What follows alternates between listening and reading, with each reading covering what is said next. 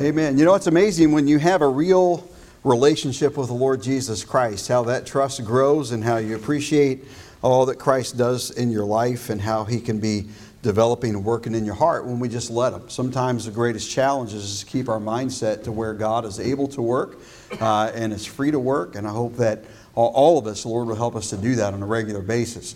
And uh, I appreciate so much the effort of these young men this week and Miss Abby for putting up with all of it and kind of probably behind the scenes making everything go and keeping everybody in line.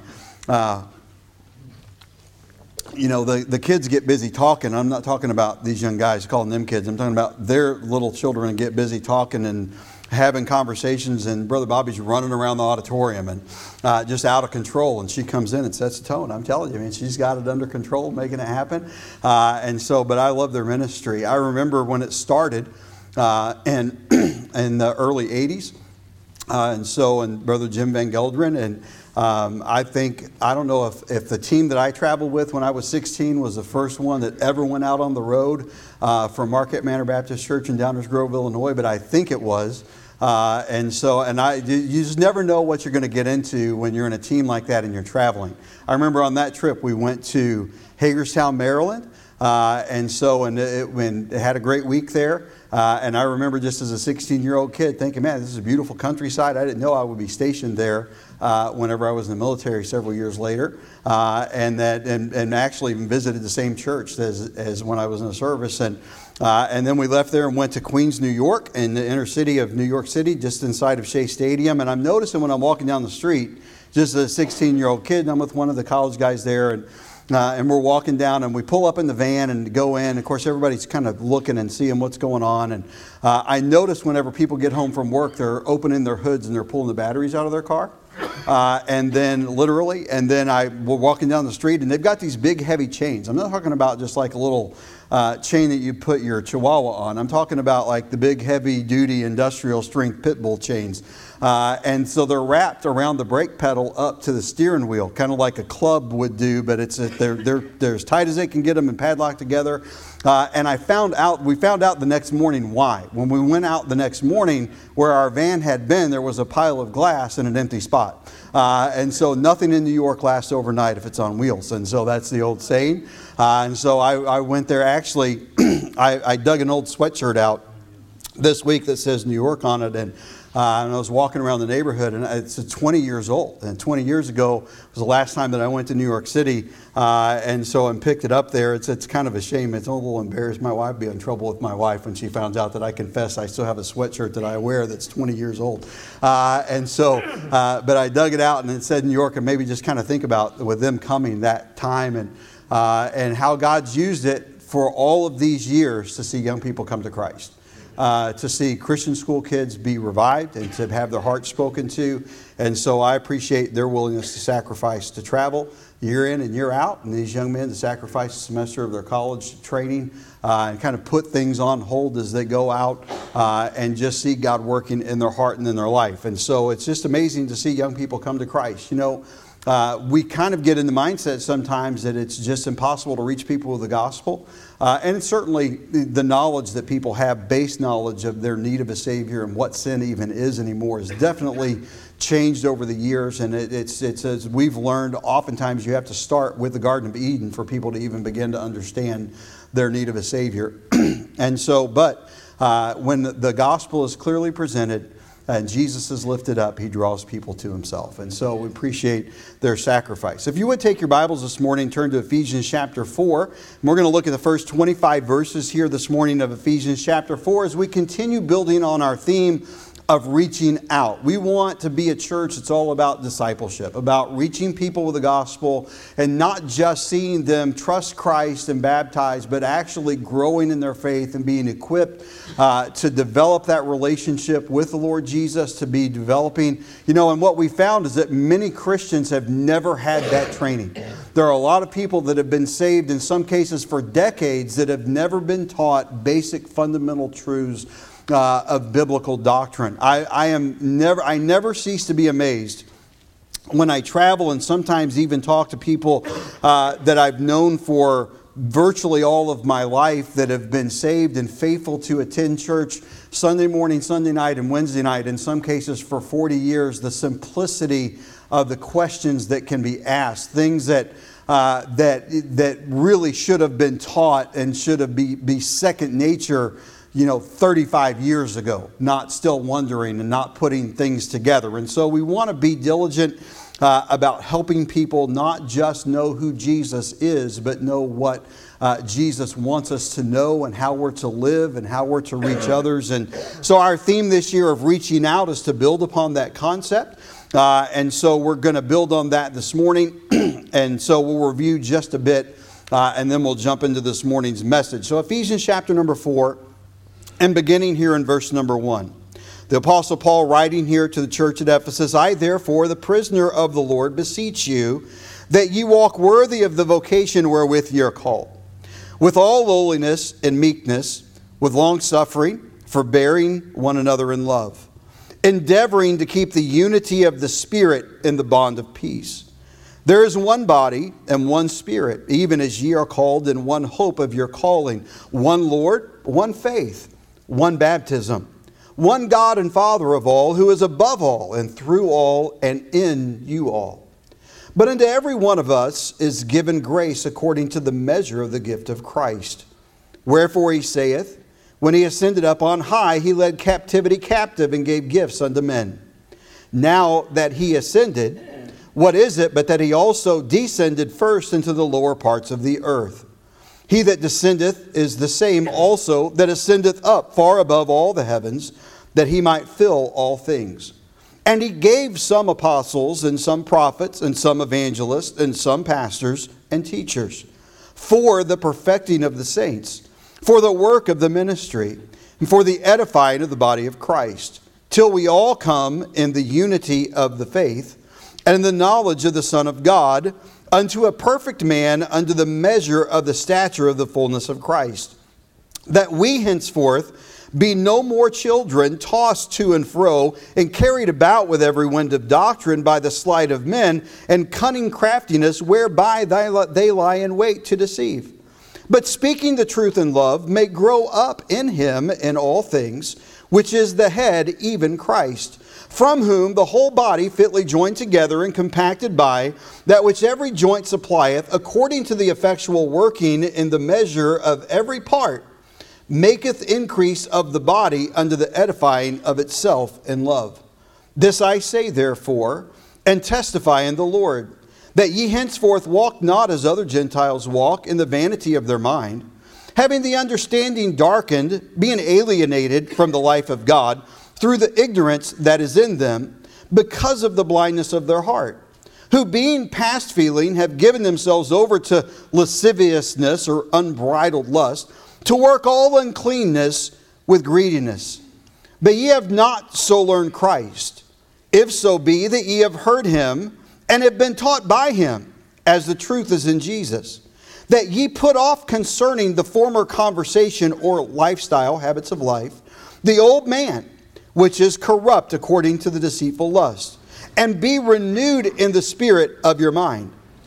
And that ye put on the new man, which after God is created in righteousness and true holiness. Wherefore, putting away lying, speak every man truth with his neighbor, for we are members one of another. I want to speak this morning on the concept and the idea of reaching out, that we are to reach out to build personal relationships. Let's pray together. Father, thank you for our time this morning. Thank you, Lord Jesus, that you did not leave us in our sin, but that you sought us where we are, where we were. Lord, you left heaven's glory. You came miraculously to this earth. You walked amongst us. You bore our sin willingly on the cross. You paid the ransom for God's people. Lord, you gave us new life as we were birthed into your family and our spirit was made alive again by the working of the Holy Spirit when we put our faith and trust in you. And Lord, that was not to be the end, but merely the beginning. I pray this morning that you would help us to realize that once we trusted Jesus as our Savior, that that was not the end of our Christian relationship, but it was the beginning, not just of hope of heaven, but of a life that makes a difference and matters amongst our church brethren and amongst the lost world around us. Lord, may we understand this morning, by the time that we leave, that we need to be devoted to building a relationship with you. That we need to be working at building a relationship with our brothers and sisters in Christ. And we need to extend and build relationships with those that are lost that we might show him, show them Jesus. Lord, help us to see these things this morning. Help us to embrace this biblical truth, this mandate that you've given in your word throughout, that we are to be significant in our work and our reaching of the lost. Lord, speak to us now, we pray. In Jesus' name and amen. As we began this just a few weeks ago, or a couple of weeks ago, we began with the concept that we need to reach out to God for personal revival. The, the, the Christian life is nothing if it's not personal. If I don't understand that concept, that everything about the Christian life is personal, then I'm not going to get very far in my growth in grace. Why? Because no one else can be saved for me. It's personal. Jesus is my personal Savior as He is your personal Savior. Is He the Savior of mankind? Yes, but unless I make it personal, it doesn't do me any good. And so when I understand the concept that what Jesus wants to do in my life, he does on a personal level, that that's not limited to salvation, but that is everyday Christian life. He did not save me and say, I'm your God and your Savior from a distance. He said, I'm your God and your Savior every day, up close and personal in your life. Uh, and so I need to understand that this morning corporate or institutional national revival does not begin on a large scale, it begins in an individual heart. Whenever you look back and you understand and study revival history, what you'll find is that an individual was stirred and sparked, and their influence and their passion and their fire for God touched those around them, and it grew into a smaller group, and then a larger group, and then extended to a church and to a region, and then to a national awakening. God does not generally start things and uh, on a uh, where everyone just in mass responds. It takes an individual heart responding to the work of the Holy Spirit of God in their life to compel others so that others can see what God is seeking to do. And so we started by understanding that if I would be reaching out, that I must be revived in myself. We had a church member, I believe, on yesterday, uh, and maybe it was on Friday, that broke down coming home from work over in the Beaumont or Port Arthur area. And I think uh, uh, Brother Don and, uh, and Gabriel and some others went to go and rescue him.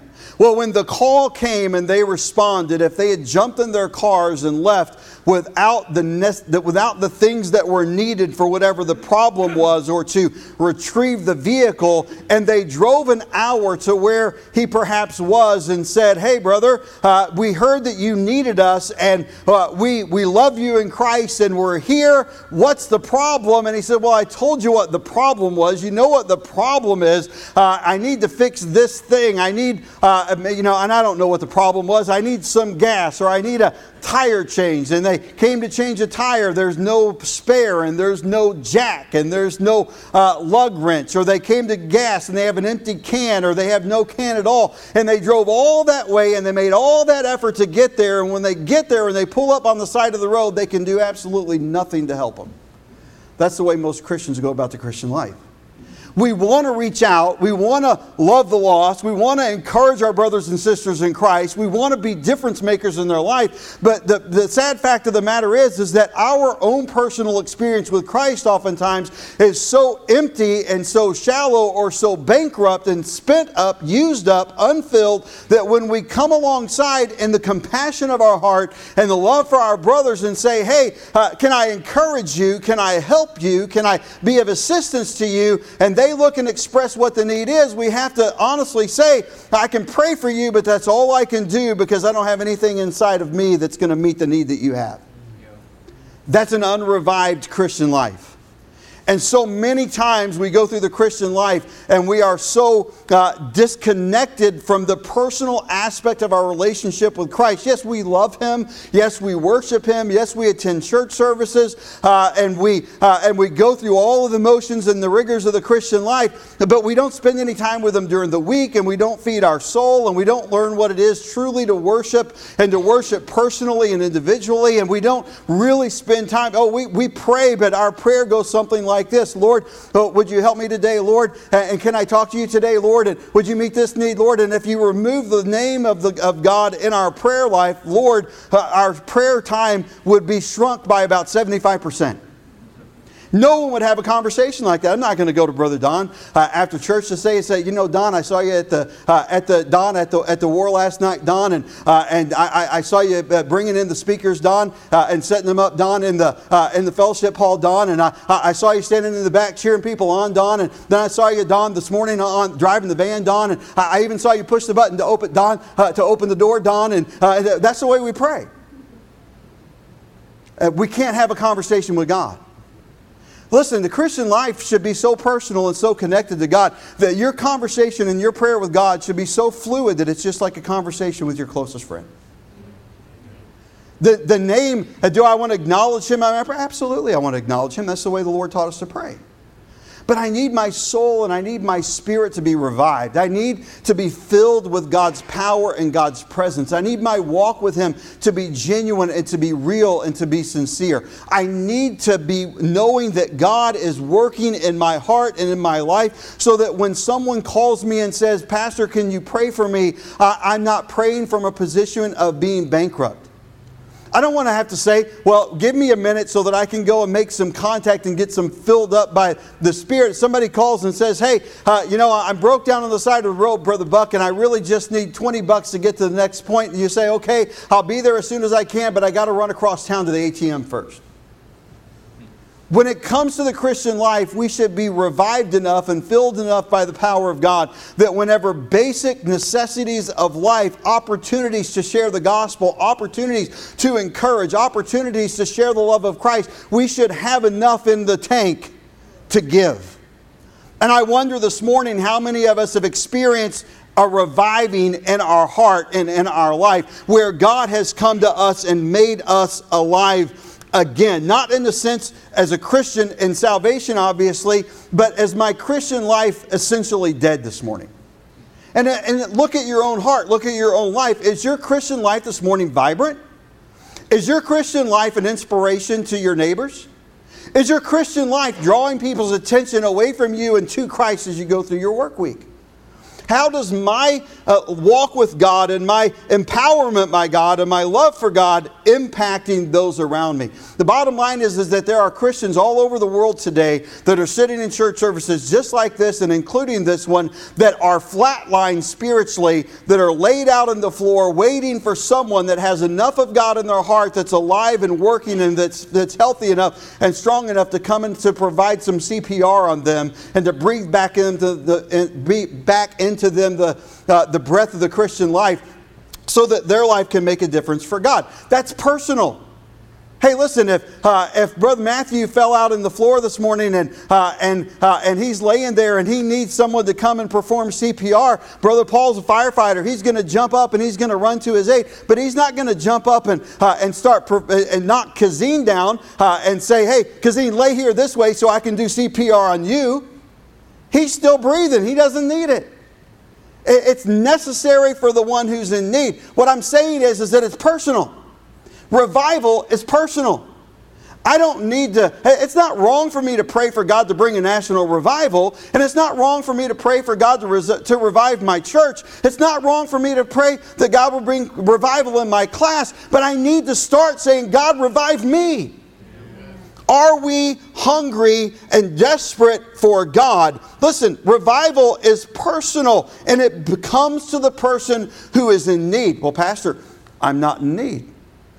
Well, according to our text this morning, some having understanding dark and being alienated from the life of God through the ignorance that is in them because of the blindness of their heart. Are we blinded to the fact that we have a need? If you wonder whether you have a need or not, just ask your spouse. They'll tell you. Ask a sibling, young people. They'll tell you.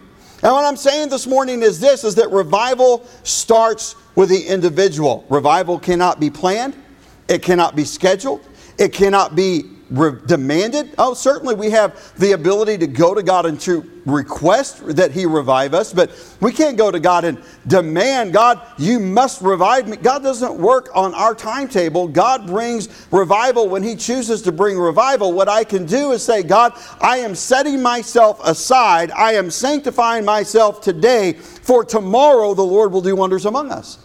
And how many times do we see God moving uh, where the people set themselves aside and cried out to God, God, would you move? And when God was ready, He moved. Revival comes as a movement of God, but it begins in the heart and spreads as God is sought desperately by His people. So we start this month asking God, would you revive me? So that your reviving work in my heart would inspire those close to me. So that your reviving heart in my work would cause them to catch a glimpse of what it's like to have a true, genuine, loving fellowship relationship with my Savior. We talked then last week about once we are revived, that we must be renewed. We must reach out to God for renewal.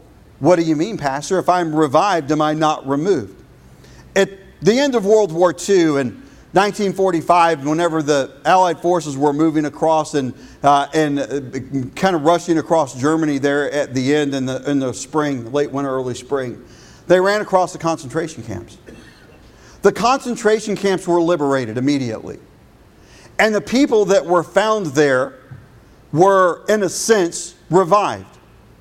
For the first time since their incarceration, they had hope. There was a reason to believe that they might survive. There was a reason to believe that someone cared. There was a reason to believe that their life could be restored. There was a reason to believe that life could be worth living. My friends, whenever Jesus Christ saved my soul, whenever I was a backslidden Christian away from God, Jesus Christ began to convict my heart and the Holy Spirit began to work. What I could say is, is that in that moment when revival came and my heart surrendered and I accepted Christ and I got my life right with the Lord on an altar, that there was a moment and a time when the Spirit moved in and my heart was revived and hope was restored and uh, all of those things took place, but there was still a fragile, frail, anemic, Christian. Or a brand new infant that couldn't even hold its own head up, let alone feed itself, let alone tend to itself.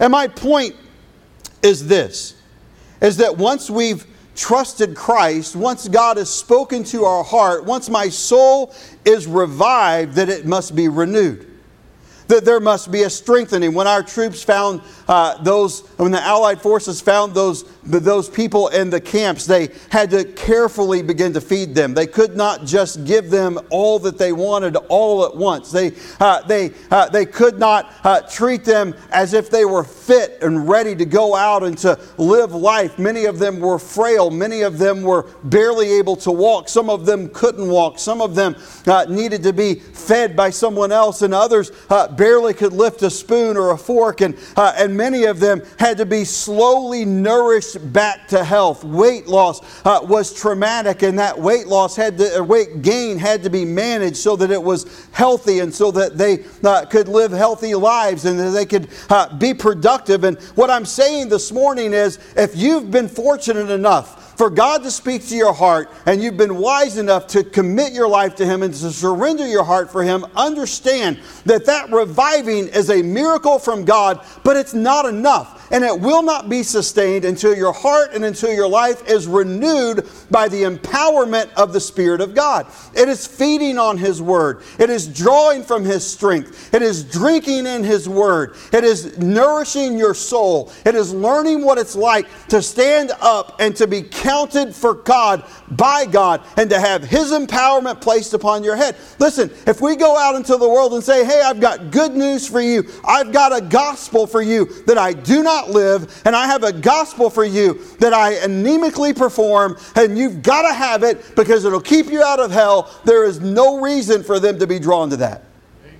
But a Christian that's empowered, a Christian that is strong, a Christian that is glorifying Christ, a Christian that is, is revived and encouraging and, and thriving, is a Christian that can go out and say, Listen, I see that you're struggling with this. I've got some good news for you. There is a God that loves you, and He can help you like He helped me. There's a God that can save you like He saved me. And I'm not better than you, I'm just like you. And I was just the same. And I had all the same heartache, and I had all the same problems, and I had all the same uh, the things to despair about. But the Spirit of God moved in my heart and my life and built me and strengthened me and rose me up. And God has used me. And I'm here now with a compassionate heart to tell you that if you would trust Jesus Christ as your Savior, that He'll forgive your sin and He'll save your soul from hell. And He's not going to leave you there. He's going to strengthen you and gift you and empower you to live a life for God that matters. That's what God wants to do in your life. Renewal is rehabbing and strengthening after a time of trauma. Renewal is recommitting my life to God. Renewal is a fresh anointing and empowerment from God that I might be able to do what God has called me to do. Today, we want to see that once I have been revived and once I have been renewed, now it's time to build relationships. Now it's time to look outside of self and outside of uh, just focusing on my relationship with God and letting the Spirit of God working through me reach out and build relationships with others. Why? Because now I have something to offer. Because now I can be of assistance. Because now God can use what He's done in my life to help the life of someone else. And so, as we see that we have been revived and that we've recommitted ourselves to God, that we've received a fresh anointing from on high, that my life is renewed and my heart and my life have been renewed to God and committed to God, it's time to reach out and build relationships. Where do I want to build those relationships? Listen, why and why? What's so important about building relationships? Well, relationships is how God works in our life to build companionship and strength. We draw strength from one another. We need companionship with one another. Most people won't thrive for very long if they're alone and isolated. Listen, I love to be alone and isolated, but enough is enough. After a while, I, am like, hey, where is everybody? Uh, and so, I mean, a, my wife and I. Next in just a couple of weeks will be 33 years since we uh, since we got married, and and if I go out of town for a few days, uh, she'll never admit it, but when I'm going out of town for a, for a few days, she's pretty excited about that. I have no problems admitting if she's going to go out of town for a couple of days, I'm like, have a great time. I'm going to. And so I get to watch John Wayne. I, get to, uh, I get to, you know, do some things that. Uh, but I tell you what, uh, if she's gone the first day, the second day, uh, I'm just kind of eating what I want to eat and doing what I want to do. But by the third day, I'm like, when are you coming home? Enough's enough already. Uh, you know, it's like uh, the, the kids all come over, the grandkids all come over, and they, they come and they hang out. And I'm like, uh, okay, after a while, I'm like, okay, you, have been here for a while. When are you going home? And then if they haven't been around in a few days, I'm like, when are you coming back? we like our space. Listen, I, I'm, I'm that guy that, uh, in my mind at least, if I was ever put in prison for a long period of time and was completely isolated 24 hours a day for the rest of my life, I think I might thrive in that environment. It's my personality type. But I've learned over the years that, you know, that, that, that's good for a couple of days. After that, I, I need some fellowship. I need some companionship. I need, uh, I need to, to draw some strength. I need to give some strength. I need to be encouraged. I need to give some encouragement. I need to be rebuked. I need to, to uh, you know, admonish whenever that's necessary. What I'm saying is that relationships in our life is what God uses to give us companionship to the nourishing of our soul and to strengthen us in times of weakness. We need relationships. We need them. Whether we think we do or not, we need them. Relationships give us inspiration and direction. I'm a, a pastor today because God put specific people in my life at critical moments in my life that inspired me to do something different with my life than, than what I witnessed from previous generations in my family. Uh, I uh, have different things at different times in my life where I could look and say, that person's influence, that person's sacrifice, that person's kindness, that person lending me strength, that person uh, giving me uh, encouragement made a difference and inspired my life and gave me direction, a direction to pursue, a path that was worth following. And sometimes those can be very positive influences in your life, but if you don't have the right relationships in your life, then they can be devastating. I talked to a young man this week who's now in his mid 30s, who, when I last saw him, probably was about 14 or 15 years old. Uh, it was uh, just over 20 years ago when I was uh, when I was leaving my position to directing a boys' home in East Tennessee and uh, and uh, went to pastor. It's the last time I saw him. It's the last time I talked to him. It's the last time I heard from him. Until this week, he sent a message to the church. I don't know how he found me, how he tracked me down. He just shared with me what had been going on in his life and that he was trying to get his life back in order and trying to get back on track serving God. And it's amazing how uh, I could look back at some of the decisions he made. And you know, some of the bad decisions that I made in my life influenced him to follow the same path, but the good things that we try to teach him now are directing and influencing him back. And praise God for that.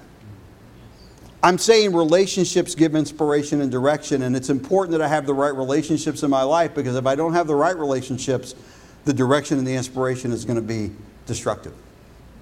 Relationships edify us. Relationships, if they're the right kind, can admonish us whenever we need to be corrected. So I'm going to look at three primary ideas here this morning about relationships and their importance in our life. I need to be reaching out and building these relationships in my life. And the first one, of course, we have to start with the Lord Jesus Christ. I want to be engulfed in a personal relationship with Jesus. I want my entire existence to be engulfed in my relationship with Christ. Once in a while in the summer, we'll go down to Follett's Island, and it's just the island next down from, from Galveston. And so we'll drive the extra 30 minutes or so to get away from crowds and to find an isolated spot. And pay, pay the toll at the toll bridge and turn out, and you can drive all the way to Sunnyside Beach down uh, in Freeport. You can just drive on the beach right alongside the ocean all that way.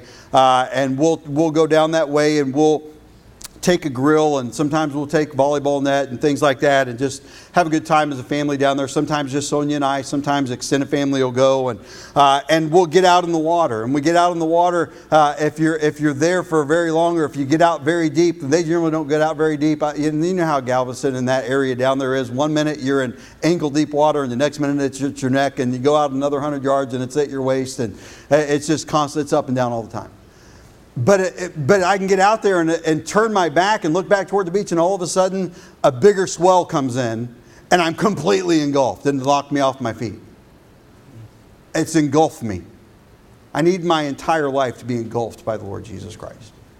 I want my life and the relationship that I have with Him to be engulfed. I want you to notice verse 5 and 6 in our text this morning one Lord, one faith, one baptism, one God, Father of all who is above all and through all and in you all.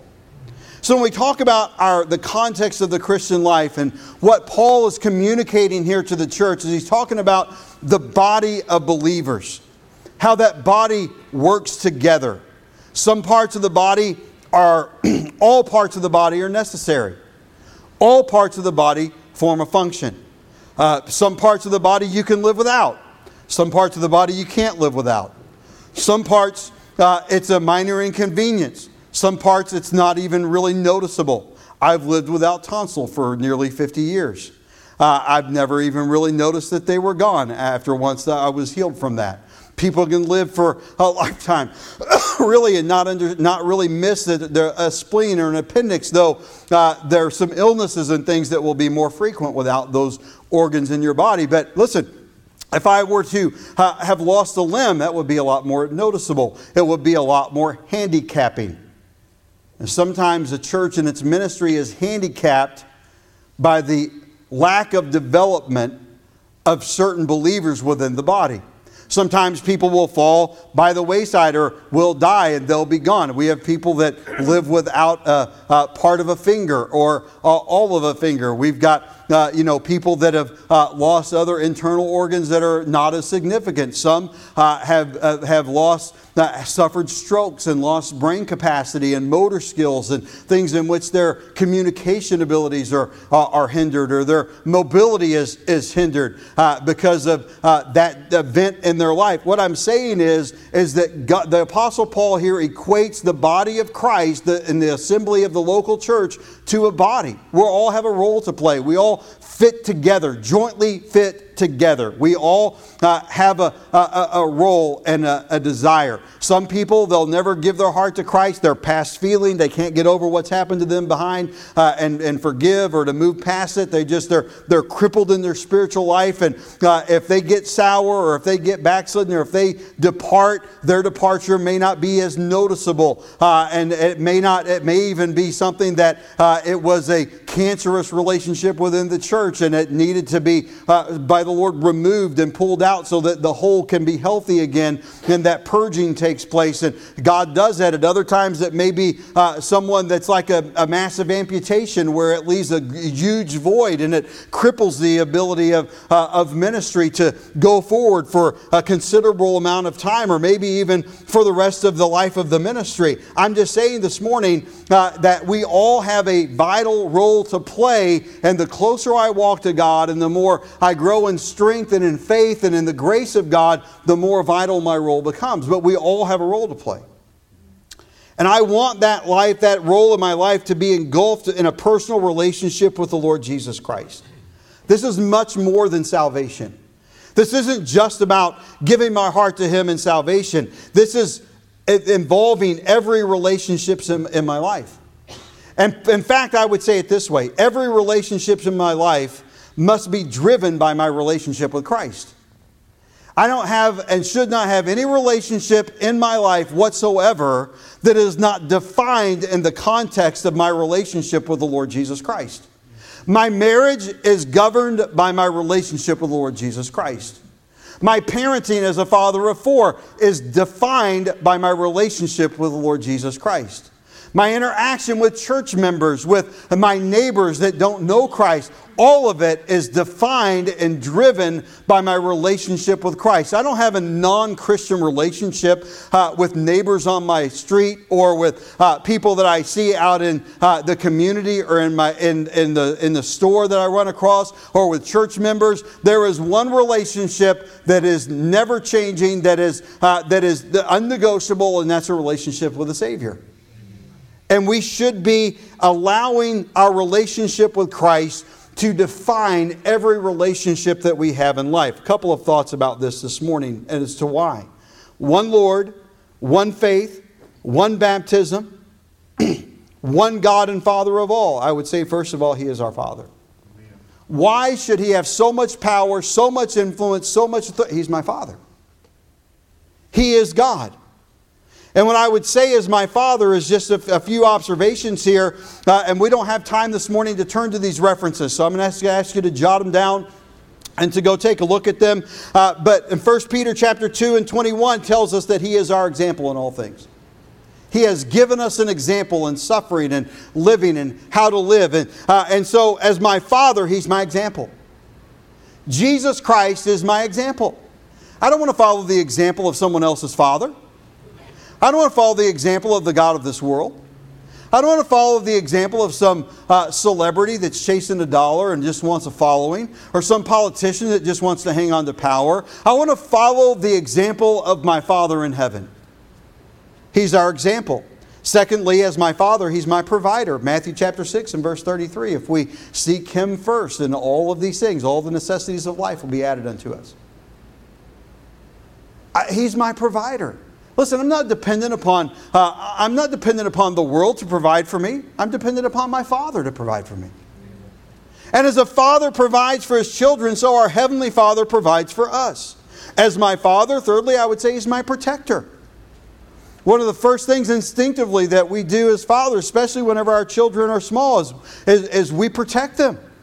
We protect them from themselves. We protect them uh, from their siblings. We protect them uh, from uh, the dangers that are without, whether it be uh, uh you know someone that intends harm, or whether it's something that's just uh, just the, you know they're just careless about or don't understand uh, can hurt them.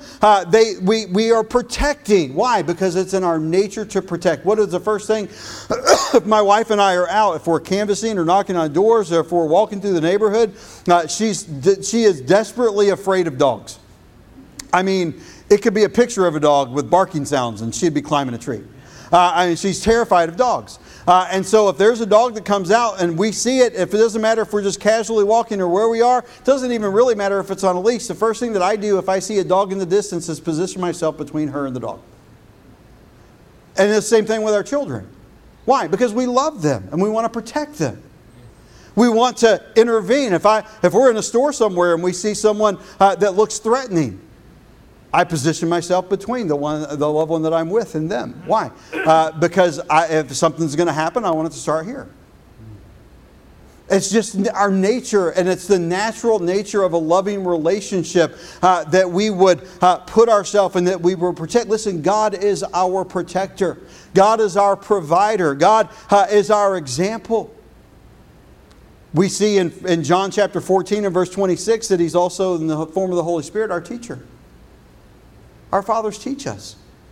They teach us how to live. They teach us values. They teach us how to, uh, to learn. And uh, they teach us how uh, to uh, do things in, uh, in life. And so uh, our Father is our teacher. God is our teacher.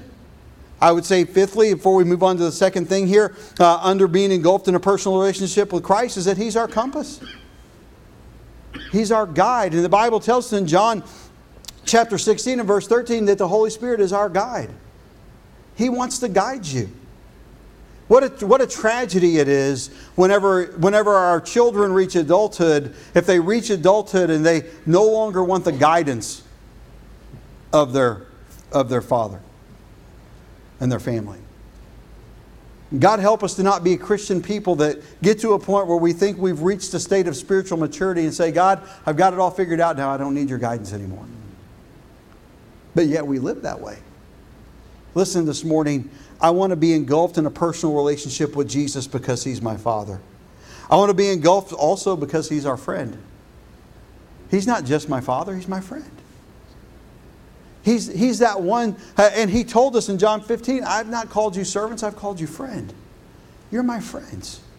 I want to share with you what I want to do. And we see as our friend that he's just four thoughts here about him being our friend. Number one, he's truthful. In John chapter 14 and verse 6, or that we, we understand, I am the way, the truth, and He is the truth. We understand that Titus chapter 1 and verse 2, that God that cannot lie promised before the world began. What God has promised, he, he, he's not, he's incapable of lying. What a friend. He's truthful. Listen, that person that, that, that comes to you and says uh, that they they just echo what you want to hear, they're not your friend.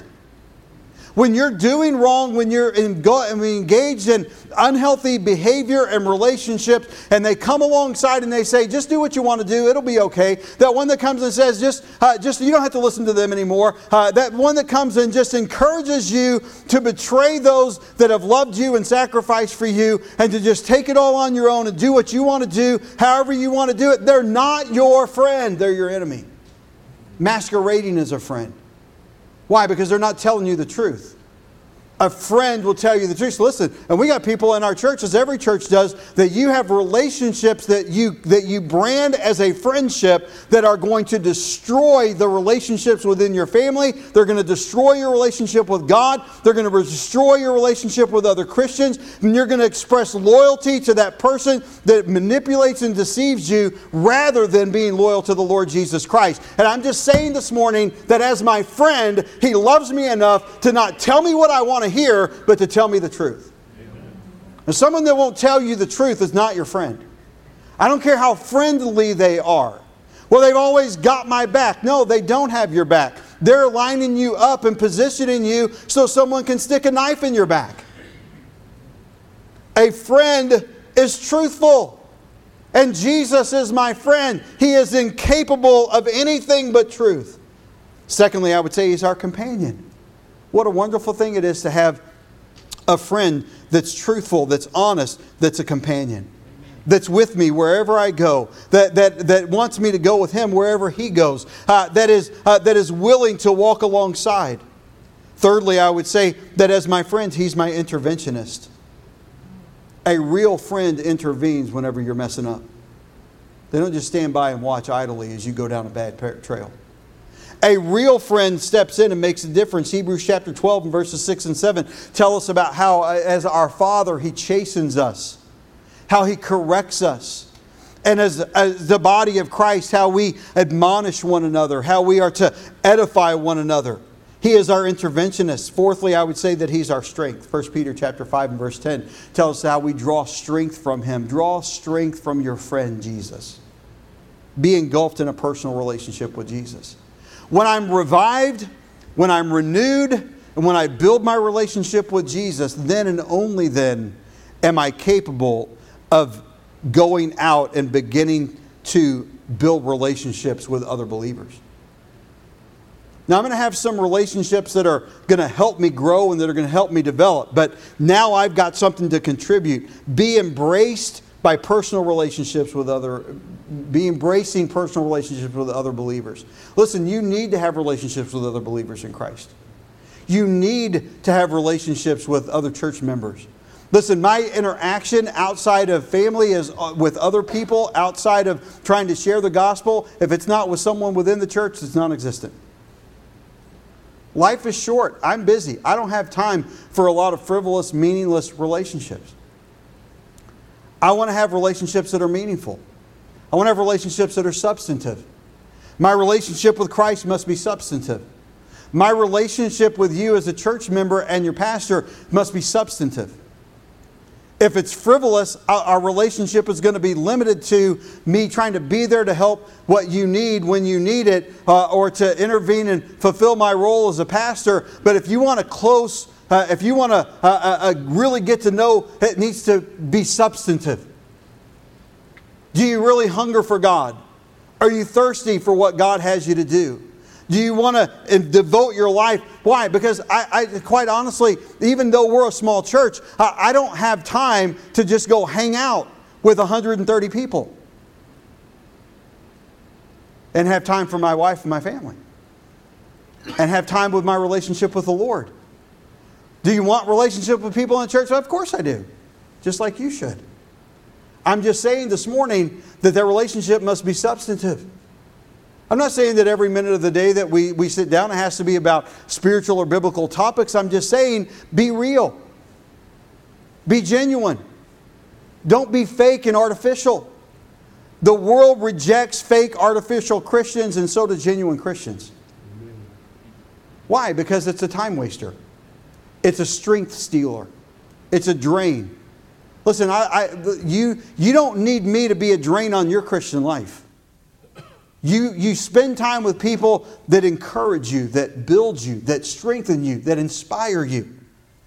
Be embracing relationships within the body of Christ. Why? Because to, I need to build relationships of encouragement. You need to be encouraged. I need to be encouraged. As our brothers and sisters in Christ, as the body jointly formed and fitted together, we need to have a ministry of encouragement one to another. And listen, encouragement is not saying that you're doing right when you're doing wrong. Encouragement is coming alongside and, and, and, and helping you and inspiring you, and sometimes saying, hey, uh, if you keep going down this road, it's going to get a bad result. How do you know I'm not? Because if you if you successfully navigate that road, you'll be the first person in history to go down that direction and not end up with that result. Uh, years ago, there was a Bible college near us uh, that was thriving. And the, the, the pastor and leadership of the school decided that they were going to make a hard turn another direction. And one of the board members that was a local pastor here in the Houston area looked at him and said, If you go down that road, you'll be the first school in the history of Christian colleges that have gone down that road and made that decision that it didn't end up completely out in left field, compromising doctrine, compromising your Bible, compromising every other thing. And they, no, no, we're not going to compromise anything. Within five years, they had people that were apostates on the uh, leading their missions programs, and, their, and they completely changed. You wouldn't even recognize it uh, as a Baptist church anymore today. Why? because you become who you spend time with. I need encouraging relationships, and I need to build relationships for accountability's sake. Real relationships within the body hold us accountable. Will relationships look and say, hey, brother, hey, sister, I love you, but if you continue down this path, you're not going to like where it leads you? Oh, how do you know? Blah, blah, because I'm 54 years old and I've lived and I've seen. Don't be so quick to dismiss the 70 and 80 year old members of the church. You ought to be best friends with them because they have a lifetime of wisdom to offer you. And they go through life feeling like they've got nothing left to give and to offer, and they're the ones that are great untapped resources of encouragement and accountability. Why? They just want to hold me back. They don't want to hold you back. They want to protect you from making the same mistakes and having the same handicaps that they have. They want to love you. They want to help lead you. Listen, we have the body of Christ to be a part of, to hold us accountable, that we might live lives that are godly for our Savior, that we might, as verse 1 says, walk worthy of the vocation wherewith we're called. Build relationships for accountability's sake. Thirdly, I would say this build relationships that you can go to war with. You ask most of our veterans that actually went to combat in Afghanistan or Iraq, and now that we've abandoned all that we set out to do, and they would say, Why was it worth it? Yeah, it was worth it for the brother beside me. We were there for each other. What I'm saying this morning is you need to build relationships within your life that you can go to war with. Why? I need to be a prayer partner, a prayer warrior. I need prayer warriors in my life. I need people that when I've got a great need, I know when I call them that their prayer is not going to ring hollow in heaven. Amen. Hey, it's a great thing whenever somebody says, Hey, can we send out a text and say everybody pray? Yeah, but you're probably just as effective if you just had two or three people that you knew get, get a hold of heaven and called them and said, Would you pray? Why? Because a lot of people in churches are just going through the motions of prayer. They have no real power with God. They have no real connection or understanding of what prayer is. I'm not trying to be unkind this morning. I'm just trying to put out there in truth what the, the reality of what the, most of our Christian lives lack substance. Do I have somebody that I can call and say, hey, uh, I've got this diagnosis from the doctor. I have this child making this decision. I have this grandchild going down this path. I have this person that was involved in an accident. I have this life that's hanging in the balance. Would you go to God in prayer and know that when that person goes to God in prayer, that God's not going to have to say, hey, who are you again? But they have power. Be a prayer warrior.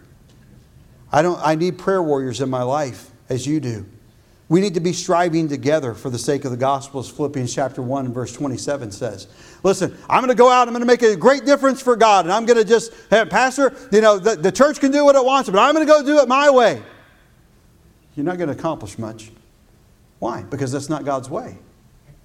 God's way is for us to do it together. God's way is for us to come together and strive together for the sake of the gospel to make an impact, to make a difference. Thirdly, I would say that it's to make sacrifices for one another. You want to be a real brother or sister in Christ? You want to be a meaningful Christian? You want to have a relationship with someone that's impactful and that's encouraging and that's admonishing? Sacrifice for them.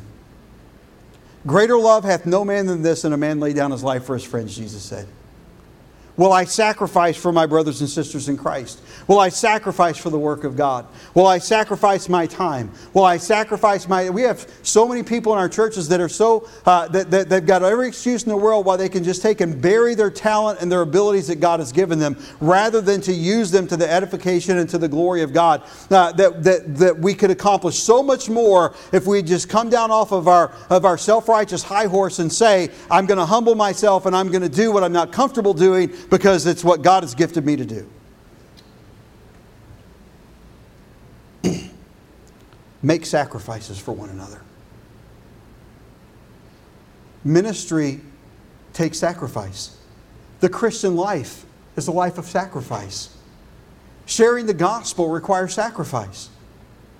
Going to God in prayer and having power requires sacrifice. Would I be the kind of Christian, would I be the member of the body jointly formed together that can sacrifice for the glory of God? We considered this morning that we need to be engulfed in a personal relationship with Jesus, that we need to be embraced by personal relationships with other believers, and then lastly, this morning, quickly, we need to be engaged in personal redemptive relationships. A per, be engaged in personal redemptive relationships. Again, Philippians chapter 1 verse 27 compels us to strive together for the sake of the gospel. Notice in verse 1 in our text, I therefore, the prisoner of the Lord, beseech you that you walk worthy of the vocation wherewith ye are called, with all lowliness and meekness and long suffering, forbearing one another, putting up with one another and love. What have we been called to? Well, 1 Thessalonians chapter 2 and verse 4, he said, But as we were allowed of God to be put in trust with the gospel, even so we speak, and not as pleasing men, but God that trieth our hearts. We have been put we have been placed in trust of the gospel of the Lord Jesus Christ. It is our it is in our hands, it is in our hearts, it is in our lives. My relationships that are engulfed with Christ, that are guided by my relationship with Jesus must be redemptive. In other words, my relationship with a lost person is solely for the purpose of bringing them to, the, to Christ. I'm not building a relationship with my neighbors so that they can draw me into what they're interested in.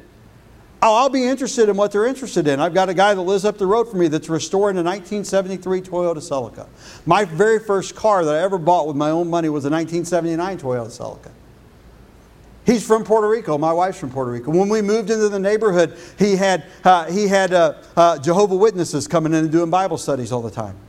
I see him out in the neighborhood on a pretty regular basis, and we always uh, chat just for a minute. And I'm, uh, I've already got plans whenever certain things come into season. I've learned where I can get them in the Houston area that are from the island that you can't get anywhere else, that I can get and take them just as a, as a, as a, a way to reach out and try to open a line of communication to share the gospel.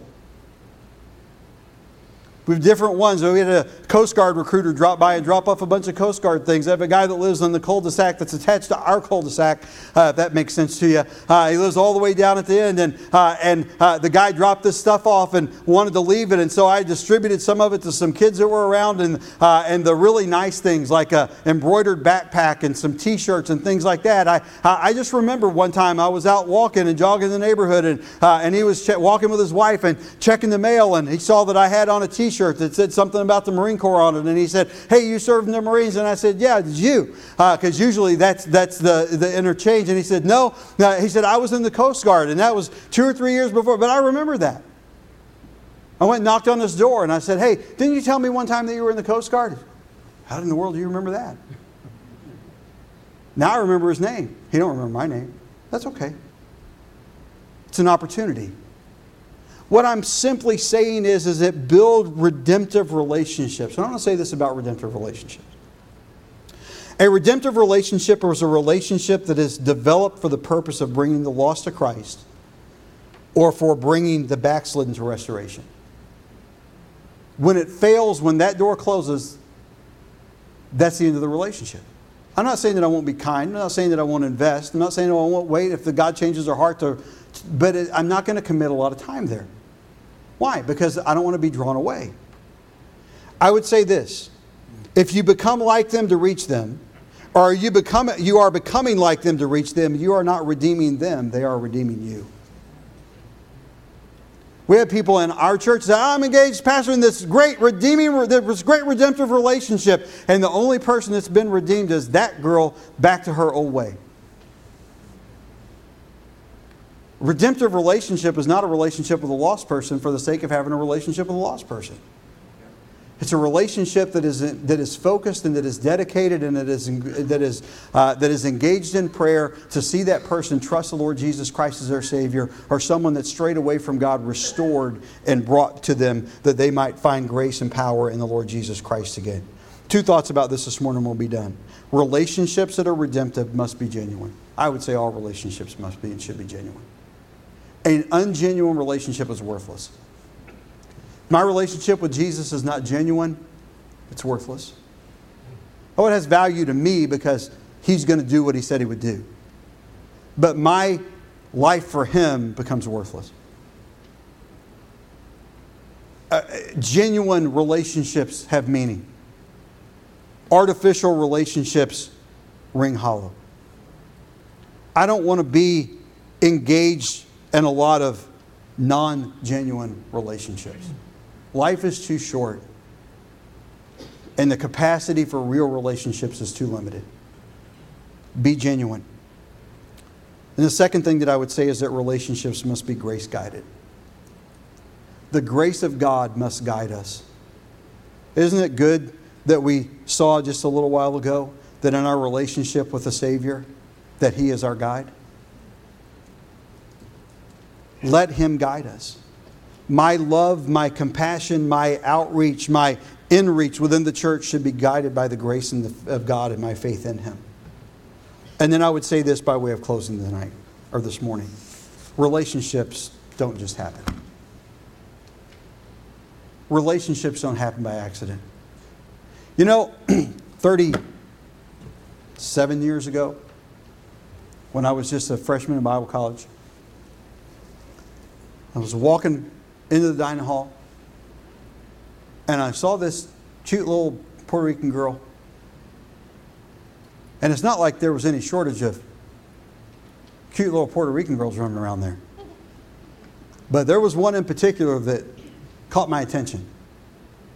And she, she worked sometimes in the serving line, and, and then at our dining facility at that time, there were ice stations. There weren't ice machines everywhere. So she had to go load a cart with ice and push it all the way across to the different stations and continually be filling the, the stations up, and that was her job.